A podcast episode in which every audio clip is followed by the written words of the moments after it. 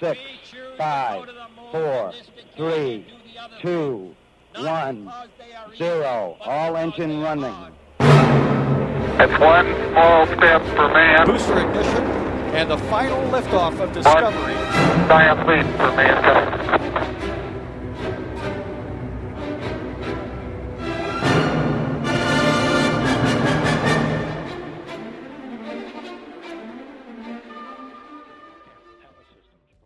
Starliner a ajuns la Stația Spațială Internațională. După mai multe probleme tehnice, în cele din urmă, capsula Starliner a îndocat sâmbătă 21 mai la modulul Harmony al Stației Spațiale Internaționale. Starliner se afla la 200 de metri de stație, dar condițiile de iluminare nefavorabile au condus la o amânare a îndocării. Starliner a transportat 227 de kilograme de echipamente și provizii pentru echipajul de la bord.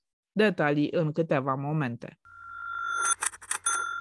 Voyager 1 trimite date ciudate de la peste 23 de miliarde de kilometri de pământ. Datele primite de la sistemul de control al orientării sondei Voyager 1 par să nu aibă niciun sens. Sunt haotice și nu reflectă starea curentă a sondei, care pare să aibă o orientare normală. Dacă antena nu ar fi îndreptată spre pământ, nu ar putea să primească și nici să trimită date. NASA investigează în prezent această anomalie pentru a înțelege ce s-a întâmplat cu Voyager 1. Sonda lansată în anul 1977 se află la 23,3 miliarde de kilometri de pământ. Costumele de astronaut de la bordul Stației Spațiale Internaționale, utilizate pentru ieșiri în spațiu în cadrul activităților extravehiculare, nu mai pot fi deocamdată folosite, a declarat NASA. Toate activitățile extravehiculare au fost amânate până când NASA va găsi motivele pentru care în casca lui Matthias Maurer a fost găsită apă, după ultima activitate extravehiculară efectuată din sectorul american al ISS în luna martie. Varianta integrală a știrilor cosmice poate fi urmărită pe site-ul radioromaniacultural.ro sau căutând buletin cosmic pe orice platformă podcast. Cele mai importante și interesante evenimente petrecute în ultima săptămână, desigur, doar cele care au legătură cu spațiul cosmic, le comentăm acum cu Claudiu Tănăseria, autorul site-ului parsec.ro. Salut, Claudiu! Bine l-a regăsit! Știrea pe care tu ai considerat-o ca fiind principală se referă la capsula Starliner, care a îndocat sâmbătă trecută la Stația Spațială Internațională. Au fost mai multe bâlbe până când capsula a reușit să îndocheze. Era la doar 200 de metri distanță de ISS când s-a constatat că nu e suficientă lumină, așa că au mai dat o tură de orbită. Câte modele de capsule sunt până acum da, capsula Starliner în sfârșit a ajuns să îndocheze cu Stația Spațială Internațională. Am așteptat să văd îndocarea, era, nu știu, 1 jumate noaptea și când am văzut că au mai mânat cu încă 90 de minute, am, am renunțat să mai văd în direct îndocarea. Nu pentru că nu știa dacă va fi lumină sau întuneric când îndochează, eu vreau să fie lumină să vadă din toate unghiurile posibile îndocarea, pentru că este un vehicul experimental, este prima îndocare a Starliner cu Stația Spațială Internațională, însă înainte de îndocare au mai fost unele amânări, unele mici probleme, mă rog, nici lansarea n-a fost fără lipsită de emoții, pentru că, deși racheta Atlas 5, care a lansat capsula, a funcționat impecabil, problemele au apărut în momentul în care s-a desprins capsula de rachetă și uh, și-a folosit capsula, motoarele de la bord pentru a ajunge pe orbita corectă. E bine, uh, două din cele 12 motoare ale capsulei uh, s-au defectat pe rând, adică prima dată un motor, după aceea celălalt motor și în sfârșit al treilea a funcționat, ceea ce le-a dat unele emoții celor de la Boeing și celor de la NASA, însă s-a constatat că nu este o problemă atât de mare și că misiunea poate să continue și, mă rog, a ajuns talent pe orbită, au avut și acolo niște bâlbe înainte de andocare, dar este un lucru absolut normal ca un vehicul experimental să uh, aibă astfel de momente în care nu totul merge bine. Uh, inginerii vor învăța din asta și data viitoare lucrurile vor merge mult mai bine și, într-adevăr, uh, este pentru prima dată când avem andocate la Stația Spațială Internațională cinci vehicule diferite. Avem capsula Starliner, avem capsula Dragon, acela de la SpaceX, avem o capsulă cargo, Cygnus, tot americană, iar în sectorul rusesc avem uh, venerabilele nave Progres și Soyuz. În sfârșit, NASA a ajuns să, să aibă doi, două companii care să ofere servicii de lansare pentru astronauții americani care vor să ajungă pe stația spațială. Până acum s-a bazat doar pe Dragon și pe SpaceX, însă de la început acest program comercial de, de, mă rog, de sprijinire a sectorului privat să vină în sprijinul NASA să-i ajute cu, cu lansări, cu capsule și cu rachete, încă de la început s-a gândit ca un sistem care să ofere cel puțin două alternative. Cazul în care racheta Falcon 9 are o problemă, capsula uh, Dragon are o problemă, uh, să existe o alternativă pentru ca să nu existe încă o pauză în uh, lansarea astronauților americani spre stația spațială cu vehicule americane. Și atunci, de la început, s-a dorit să fie atât Starliner cât și Dragon. Ei bine, Starliner a întârziat foarte mult. Prima lansare Starliner a fost în 2019, Capsula a fost lansată, tot așa, racheta Atlas 5 a făcut treaba, a trimis capsula unde trebuia să o trimită, însă, dintr-o eroare de software, eh, ceasul de la bordul capsulei nu a fost reglat uh, foarte precis, a fost uh, o deviație de câteva ore, nici măcar n-a fost vorba de milisecunde sau secunde, astfel încât motoarele capsulei au început să pornească în momente total nepotrivite și asta a dus la amânarea misiunii. Boeing a spus că n-ar fi neapărat o problemă asta, dacă era un echipaj la bord, ar fi rezolvat problema manual, însă NASA i-a obligat pe cei de la Boeing să repete această misiune de test, pentru că de obicei ai o misiune de test, după care ai o misiune pe echipaj. E bine, NASA nu a vrut să riște nimic și nu a vrut să aibă încă astronauți la bordul capsulei Starliner, dar dacă totul merge bine, având în vedere că lansarea s-a făcut uh, fără probleme majore, sunt doar probleme care pot să fie remediate, s-ar putea ca până la finalul anului să avem uh, astronauți care să ajungă în spațiu la bordul capsulei Starliner și să vină astfel în completarea astronauților care sunt lansați cu capsula Dragon. Starliner este un uh, model modern de um, capsulă care um, poate transporta până la șapte astronauți deodată. Da, este un pic mai spațios decât uh, Dragon. Uh, seamănă cu vechile capsule Apollo, din programul Apollo, dar sunt mai spațioase pentru că în vechile capsule Apollo aveam vechile calculatoare care ocupau un volum foarte mare. Astăzi totul, uh, totul, tot ce este electronic s-a miniaturizat și astfel a lăsat loc astronauților acum să aibă mai mult loc acolo. Așadar, da, este o capsulă care, din anumite puncte de vedere, sau cum să zic, are unele avantaje față de Dragon, are unele dezavantaje față de Dragon, deci e bine că o avem ca alternativă, e bine că NASA acum se poate baza pe două companii, pe două tipuri de capsule complet diferite, deci o problemă care ar apărea la o capsulă nu ar trebui să o afecteze pe cealaltă și practic asta își dorește NASA, o redundanță, are acest lucru, așa cum are și uh, pe partea de lansări de marfă, de cargo spre ISS, acolo unde are varianta cargo a capsulei Dragon și capsula Cygnus, care în continuare continuă continuă să ducă să transporte provizii spre ISS, iar acestora li se vor adăuga probabil la finalul anului acesta sau la începutul anului viitor și capsula japoneză HTV-X, pentru că am avut până acum capsula japoneză HTV tot așa pentru cargo spre ISS, însă Agenția Spațială Japoneză uh, vrea să schimbe lansatoarele, uh, până acum folosea lansatoarele H2, A și B, Acum vor trece la lansatorul H3, care și el întârzie, e greu să proiectezi o rachetă complet nouă și să și meargă bine din prima. Și atunci sunt precauți și probabil că se amână un pic lansarea acestei uh, capsule HTV, dar va fi un nou vehicul care va îndoca la ISS în următoarele luni, fie că este anul acesta sau anul viitor.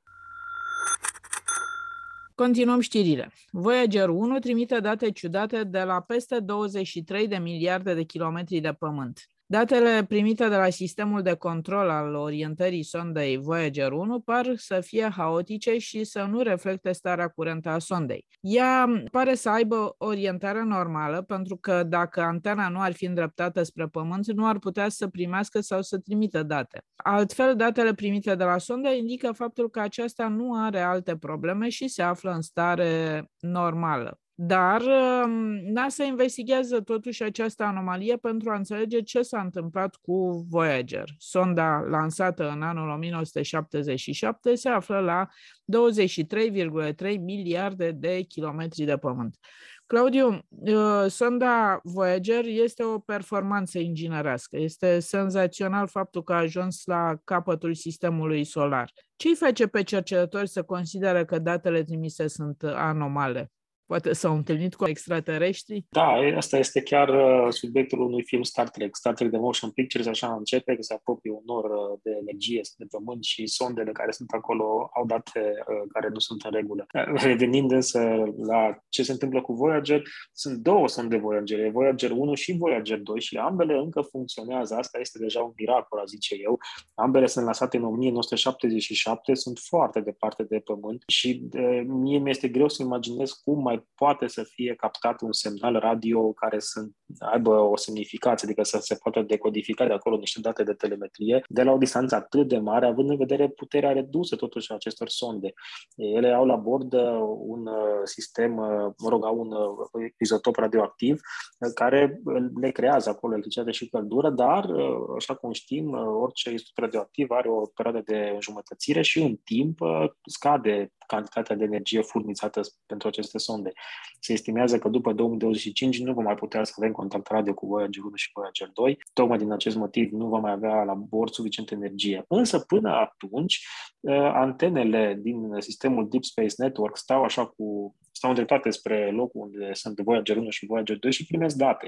E bine, într-una dintre zile, chiar dacă datele veneau în flux normal, așa cum se așteptau cei de la Jet Propulsion Laboratory, acolo unde se află centrul de comunicații cu Voyager, au observat că datele care veneau de la sistemul de orientare al sondei în jurul centrului de masă nu erau în regulă, erau, mă rog, nu aveau niciun sens. Iar acest lucru ar fi însemnat că sonda nu este bine poziționată. Însă dacă nu ar fi fost bine poziționată, ea nu ar fi putut să emite date spre Pământ. Pentru că antena trebuie să fie precis îndreptată spre noi, ca noi să putem să primim datele de la, de la Voyager, având în vedere distanța enormă la care se află. Așadar, ceva s-a întâmplat la bord uh, și n-ar fi fost uh, pentru prima dată, pentru că acum câțiva ani, țin minte, Voyager, uh, mai țin minte dacă unul sau doi, una dintre ele deține recordul pentru patch-ul software la cea mai mare distanță din istorie. Ce se întâmplase? Un electron din radiația cosmică a lovit sonda, se mai întâmplă, Uh, și unul din biții memoriei RAM a fost uh, schimbat din 0 în 1, ceea ce a dus la malformarea datelor trimise de, de sondă, iar cei de pe Pământ s-au văzut nevoiți să facă un patch software, să reseteze sonda, să trimită o, o corecție din soft care să țină cont de acest lucru. S-a întâmplat asta, sonda a repornit și totul a fost în regulă. Probabil avem ceva asemănător cu această dată, pentru că nu prea știm exact ce e la acea distanță, la 23,3 miliarde de kilometri. Cu siguranță avem o grămadă de radiație interstelară, radiație cosmică, care afectează sonda în modul pe care nu le cunoaștem încă, pentru că aceste două obiecte sunt obiectele făcute de om și aflate la cea mai mare distanță de noi. Uh, New Horizons probabil că va fi sonda care va depăși distanța parcursă de Voyager 1 și Voyager 2 și încă va putea trimite date, dar asta se va întâmpla peste vreo câteva decenii. Până atunci, Voyager 1 și 2 rămân cele mai uh, depărtate sonde trimise de, de umanitate și aș zice eu uh, că nu neapărat au ieșit din sistemul solar, depinde cum definim sistemul solar. Sistemul solar, în concepția mea, este și acolo unde este norul lui Oort, unde, sunt, uh, unde vin cu majoritatea cometelor, iar Voyager 1 și 2 mai au câțiva zeci de mii de ani să ajungă până la norul lui Oort, până unde mai există influențe gravitaționale a Soarelui. Din alte uh, puncte de vedere, da, au trecut sistemul solar, dacă considerăm alte alți parametri, dar eu zic că ele încă sunt în sistemul solar, pentru că sistemul solar este foarte, foarte mare și la viteza pe care aceste sonde o au, uh, va mai dura câteva milenii ca să treacă efectiv în spațiul interstelar. Am ajuns la ultima știre de astăzi. Costumele de astronauți de la bordul Stației Spațiale Internaționale, utilizate pentru ieșiri în spațiu în cadrul activităților extravehiculare, nu mai pot fi deocamdată folosite, a declarat NASA. O știre foarte importantă pentru că toate activitățile extravehiculare au fost amânate până când NASA va găsi motivele pentru care în casca lui Matias Maurer a fost găsită apă. După ultima activitate extravehiculară efectuată în sectorul american al ISS din luna martie.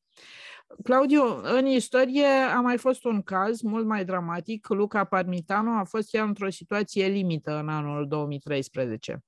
Știu că acum o vreme, într-o ediție mai veche, ai mai povestit despre faptul că aceste costume sunt cam depășite moral și că de când au fost ele proiectate, de aproape 50 de ani, nu a mai fost elaborat niciun uh, costum de generație mai nouă. De ce crezi că fac americanii economie la un nou design de costum?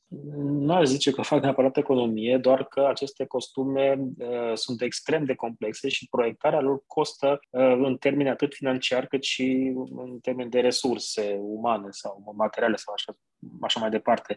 Astea care sunt la bordul Stației Spațiale Internaționale nu sunt chiar cele de pe vremea programului Apollo, sunt ceva mai noi, au vreo 30 de ani vechime, dar totuși sunt foarte vechi și, într-adevăr, în 2013 era să vedem o tragedie în direct pe orbită, pentru că Luca Parmitano a avut casca aproape plină cu apă și nu o putea deschide fiind în spațiul cosmic, trebuia să se întoarcă în stația spațială și asta durează, trebuie să Eh, vezi pe unde mergi, de ce să te agați ca să ajungi înapoi în sas, să presurizezi sasul și abia apoi să deschizi casca, iar asta durează 10 minute, în timp ce nivelul apei din casca lui continua să crească. Eh, și se putea neca, deci erau, eh, cred că dacă mai rămânea câteva minute, am fi avut o tragedie și s-ar fi întâmplat în direct, pentru că aceste activități extravehiculare sunt prezentate în direct pe diverse canale de către NASA. E bine, până în ziua de astăzi nu s-a descoperit cauza acestei defecțiuni a acelui costum, nu se știe de unde a provenit acea apă, se presupune că e din sistemul de răcire, dar NASA încă nu știe cum apa a ajuns în cască. Tot ce a putut să facă din 2013 și până astăzi, 9 ani, a fost să monteze un fel de burete în spatele, în spatele capului, deci în cască, care să absoarbă un lichid în exces care s-ar fi aflat eh, acolo se pare că asta a ținut până în luna martie, când un alt european, iată, cred că sunt urmăriți de ghinion europenii care ies în afara stației spațiale, Matthias Maurer, un german de data asta, a sesizat că e mai multă apă decât e el confortabil acolo, deși NASA nu a comunicat asta în martie, abia acum câteva zile am aflat și noi, publicul, și au luat decizia ca să retragă toate aceste, mă rog, să le oprească de la fi folosite în alte activități decât în cele de urgență, care până acum nu au avut loc, și uh, să le aducă pe pământ, uh, adică cel puțin cel care are probleme, cel de, care a făcut probleme și în 2013, pentru a le putea investiga mai bine. Ele vor fi aduse de o capsulă Dragon în vara acestui an, vor ajunge la NASA, NASA le va studia mult mai bine decât pot să facă astronauții la bordul stației spațiale și vom vedea dacă anul acesta vom, vor mai fi activități extravehiculare de pe ISS sau nu. Pentru că erau programate câteva pentru montarea noilor panouri solare care vin în completarea celor vechi. Am mai, cred că am mai povestit în vechile episoade despre noile panouri solare uh, și au fost deja câteva activități extravehiculare care au montat un set sau două de panouri solare noi. Uh, urma ca până la finalul anului să mai vedem câteva astfel de activități extravehiculare care, iată, sunt, uh, sunt anulate. Aș spune tot așa, în completarea acestei știri, că și ieșirile în spațiu ale rușilor au fost amânate. Trebuiau să aibă loc uh, deja uh, una sau două pentru activarea brațului robotic european atașat de modelul rusesc Nauka. Oficial se spune că sunt niște probleme tehnice cu brațul robotic european, ceea ce e adevărat, adică și în trecut au mai fost astfel de probleme și s-a amânat cu cel puțin o lună ieșirea în spațiu din sectorul rusesc, pentru că uh, rușii folosesc costumele proprii. Ele au niște costume care se numesc Orlan și care sunt diferite de cele americane. Acum nu știu dacă este o problemă tehnică neapărat sau este politică, pentru că trebuia să participe la această ieșire extravehiculară și astronauta europeană Samantha Cristoforetti. Și probabil că sunt și, dar nu vreau să fac speculații, dar uh, în contextul actual probabil că ar fi și asta una din motive. Uh, încă de la începutul misiunii uh, lui Cristoforetti nu se știa exact dacă ea va participa sau nu la această activitate extravehiculară, pentru care s-a antrenat, pentru că astfel de activități extravehiculare se pregătesc cu ani de zile înainte și nu doar cu câteva săptămâni. Așadar, nu vom mai vedea probabil pentru o perioadă de timp activități extravehiculare, cel puțin pentru câteva, pentru câteva luni, ori până americanii le repară își repară costumele, ori până se stabilizează situația colaborării europeano-ruse de la Bordul Stației Spațiale Internaționale, dar să sperăm că vor găsi soluția, pentru că momentan nu sunt, sau eu nu știu să fie în plan proiectarea unor costume extravehiculare noi, pentru activități extravehiculare. Există în plan planificarea unor costume pentru activitățile extravehiculare de pe lună, în programul Artemis, pentru că americanii speră să ajungă pe lună în 2025, însă nu au costumele pe care astronauții să le poarte atunci pe lună. Se lucrează la asta, ele vor fi testate la bordul Stației Spațiale Internaționale înainte să fie trimise spre lună, deci vom avea astronauți care le vor îmbrăca, vor ieși în afara stației, însă nu sunt sigur dacă aceste costume sunt uh, proiectate să fie folosite și în afara stației spațiale pentru activități de rutină și pe lună sau pentru ISS vom uh, avea alte costume. Cele care sunt, acum sunt de la bordul stației sunt de prin anii 90, la finalul anilor 90, când încă aveam naveta spațială, erau folosite atât pentru activități extravehiculare din naveta spațială, cât și din uh, ISS, dar au deja uh, câțiva ani și, iată, uh, se întâmplă să, să creeze probleme și probleme destul de grave, pentru că imaginați-vă ce înseamnă să aveți o cască de astronaut care să se umple cu apă și să nu puteți să ajungeți în, într-un loc sigur să o dați jos. Mai mult decât atât, nu doar că e apă și se poate neca astronautul, el nici nu mai vede pe unde este, pentru că se creează și condens și, practic, Luca Parmitano a fost ghidată prin căști unde să, unde să meargă și să facă, el nu mai vedea absolut nimic uh, și simțea cum apa ajunge la nivelul nasului, de exemplu, sau, mă rog, în urechi, unde avea și casca. Deci era destul de, de, de delicată acea situație pe care NASA vrea, bineînțeles, cu tot, uh, vrea să, să o evite pe viitor. Mulțumesc foarte mult, Claudiu. Ați urmărit Buletinul Cosmic, singurul buletin de știri din spațiul extraterestru, realizat de Claudiu Tănăseria și Mihaela Ghiță.